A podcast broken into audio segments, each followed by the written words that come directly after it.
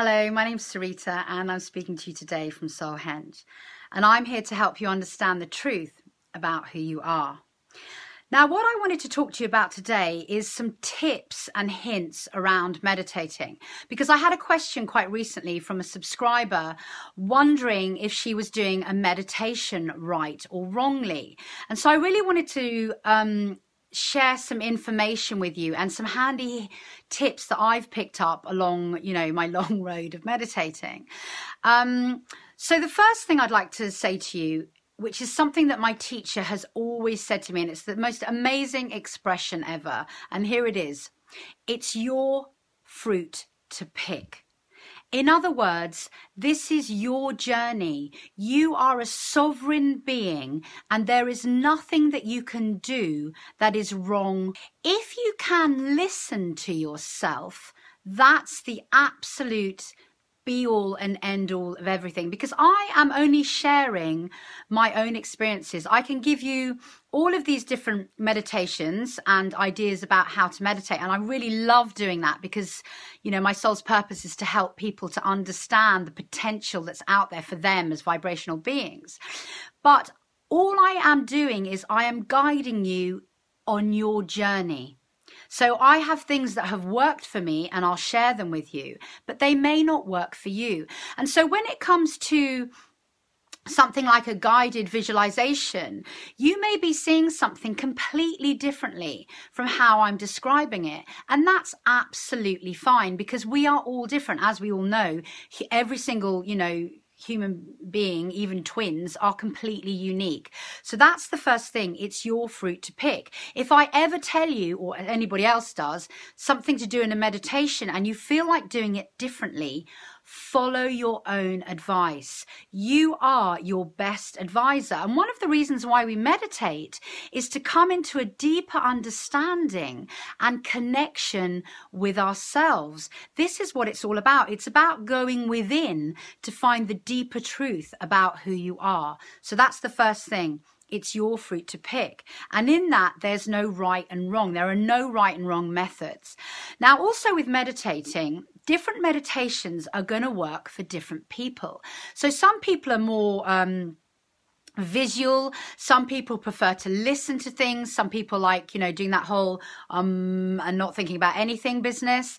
And that's why i offer so many different meditations because different things work for different people and you really can hone in what works for you. So, you know, try everything and see what works for you. You know, there, may be people having magic cures using, I don't know, Joe Dispenza, but that might not work for you. You might, you might need to go and do, you know, Tibetan heart meditation or you're better at, you know, doing Om. It, it just really depends on you. And it's really important to listen to yourself in that respect. So, another thing about meditation, which uh, trips people up a lot, is that their mind wanders. Now, um, I've said this before in my videos, but I'm going to say it again. My mind wanders all of the time. I mean, I'm talking about, you know, like, I don't know, it probably wanders 40 times in a minute. You know, I've been meditating for years. I've been meditating nearly all my life, actually, you know, since I was about 12, I guess, and um, really deeply for the last five years, I still find it difficult to hold my focus. Obviously, I get moments where I'm completely there and it's absolutely amazing. But coming into those, you know, slower brainwave states like theta and alpha, um, until you get into those states, your mind is wandering, and that's completely normal. You know, the art of meditation is actually noticing that your mind has wandered without judgment and then bringing yourself back to the task in, task in hand. So it really is a matter of noticing, oh, my mind's wandered, come back. Oh, it's wandered, come back. Oh, it's wandered, come back. And when I say wandered, that also means things like thinking oh, this is never going to work, or my left toe is itching, or you hear a noise and it completely distracts you, or of course the phone goes the minute you start to meditate, um, or your back really starts aching. All of those things are essentially your resistance to deepening your meditation.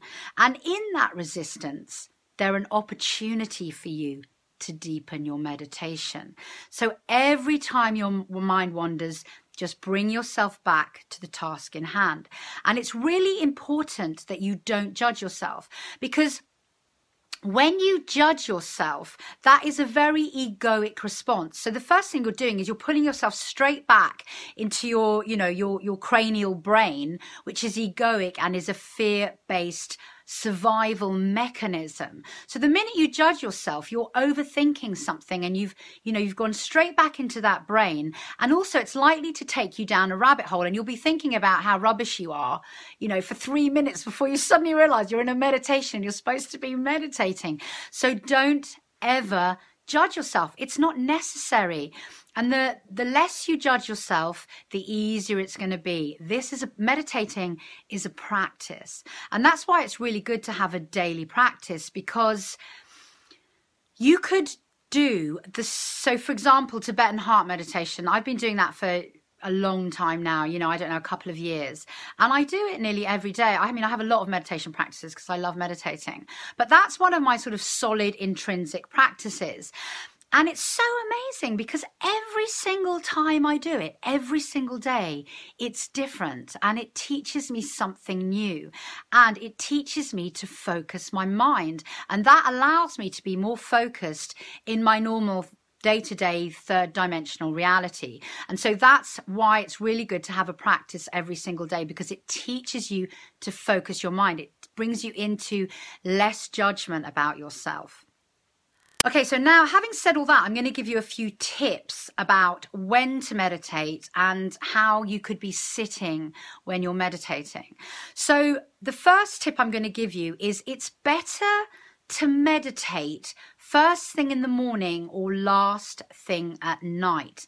And that's because your brain waves are moving from delta into theta, into alpha, into so you're basically moving from the deep meditative states of sleep into your beta brainwave state, which is when you're awake. And it's much easier to meditate when you're in alpha or theta states. And so those are really good times because obviously at night you've got melatonin arriving in your brain and you're moving in to those deep meditative states naturally. So it's easier to meditate. And obviously when you wake up, you're coming out of those brainwave states. And so it's easier to meditate. And also on another note, if you actually have the choice of either of those, I would meditate in the morning. Because when you create your day, when you set yourself up for having a good day by coming into the present moment or breathing through your heart or whatever your meditation practice might be, you're just going to have a better day. You know what it's like when you get out of, so let's say you've had, um, uh, you know, bad dreams and then you, what happens is it's just like a roller coaster effect, isn't it? You get out of bed, you trip, you know, you bang your toe, um, then your child is being really stubborn and you have an argument and then the car won't start and whatever it's really easy to start your day off on a bad note. And similarly, it's really simple to set yourself up in a good way. And once you set yourself up in a good way, you tend to have an amazing day. I do. And I've noticed that with my students. A lot of them now get up early in the morning so that they're in this state of being before they start their day. And then the whole day is just beautiful for them. And that makes a really big difference in your life if you can have day after day after day where you're contributing to your own well being and beginning your day like that. So that's the first thing. And then I always talk about position when you're meditating. Now, on the whole, my meditations tend to be active meditations. So we're doing things in our meditations, and that's because they work better for me. And I'm just one of those people that likes having purpose in my life, and I'm a bit of a doer. But also, I've started doing a lot of meditating where I'm just emptying my mind. And when you're doing active meditations or emptying your mind meditations, if you can and you are not constrained by injury, it is much much better to sit up and meditate. And one of the primary reasons for that is because you don't want to fall asleep. Because obviously you're moving your brain waves back into the state, into the states that we associate with sleep. So um, when you first start meditating, and a lot of people have this, they start meditating and they find themselves like this you know, they're kind of nodding off. And that's actually a really good sign because it shows you're moving into alpha and theta states. It's a really good indication that you've slowed your brain waves down. And if you're sitting up, what will happen is your head nodding will wake you up. If you were lying down, you just go straight into a lovely sleep. But if your head's nodding, then it's giving you that awareness that you're actually meditating. And after a while, you won't, your head won't nod. Um, it won't, you know, it won't be the pre the predetermined state that you'll get into. After a while, your body will just know it's meditating, and that's what it will do. But obviously, if you're doing a meditation where, uh, if you're constrained by injury, or you're doing a meditation to put yourself to sleep or to really relax, then obviously lying down is always going to be the way to go. And there are also different kinds of meditations, and I haven't shared them with you here because they're quite difficult to do over video, but I'm probably going to try. Is there are things like walking meditations, and those are really interesting to do, and they're more about mindfulness, in fact. So you could even you know, drive your car mindfully or be in a meditative state as you're going about your day, you know, doing your washing up and things like that. And those are great practices to do. They're kind of active meditation practices. So that's the thing about posture. I would always, always recommend that you sit up, but obviously you need to make sure that your spine is straight because you can imagine you've got your energy centers going through your body and it depends what system you're. I primarily work in the Western system, but the Eastern system, most people traditionally know. You know, it's the chakra system. But basically, they're all aligned up the center of your body, and you've all seen those pictures of the, you know, the two snakes, which look like the DNA strands that go up the center of your spine. And so when you're working with energy, which is what meditation is essentially doing, consciousness, you know, whether you're doing breathing or um, expanding your consciousness, you're working with the energy field within your body. And so if you're straight, there's you, you're going to get more flow within your body, and that's what we're all after. We're all after moving energy around our body, and primarily, depending the technique you're doing, up your spine and into your different energy centers. So it's just better to be sitting up straight. So you need to be in a kind of relaxed posture, but upright. And the last tip I would give you about meditating is it's important to have a specific place, if you can, where you meditate. Now, I would actively discourage people from meditating in bed because unless you absolutely have to and you don't have a choice or you're ill you know and you're trying to get well or something but basically intention is massively important, not just for meditating, but in every aspect of our lives, because intention is everything. You're a being that's manifesting in every moment, and your intention is what's creating your thoughts and then your feelings, which lead to manifested reality. So, intention is everything. And if your intention is to meditate, and you do this in bed, you're also in an, a space where the intention of that space is to sleep. So you've got these two contradictory things going on. So I would actively discourage meditating in bed unless you you know unless you can't help it and then the other thing is that more and more science is discovering that you can create intentional space and i have found that massively here at solhenge because we always meditate with my groups in two different places.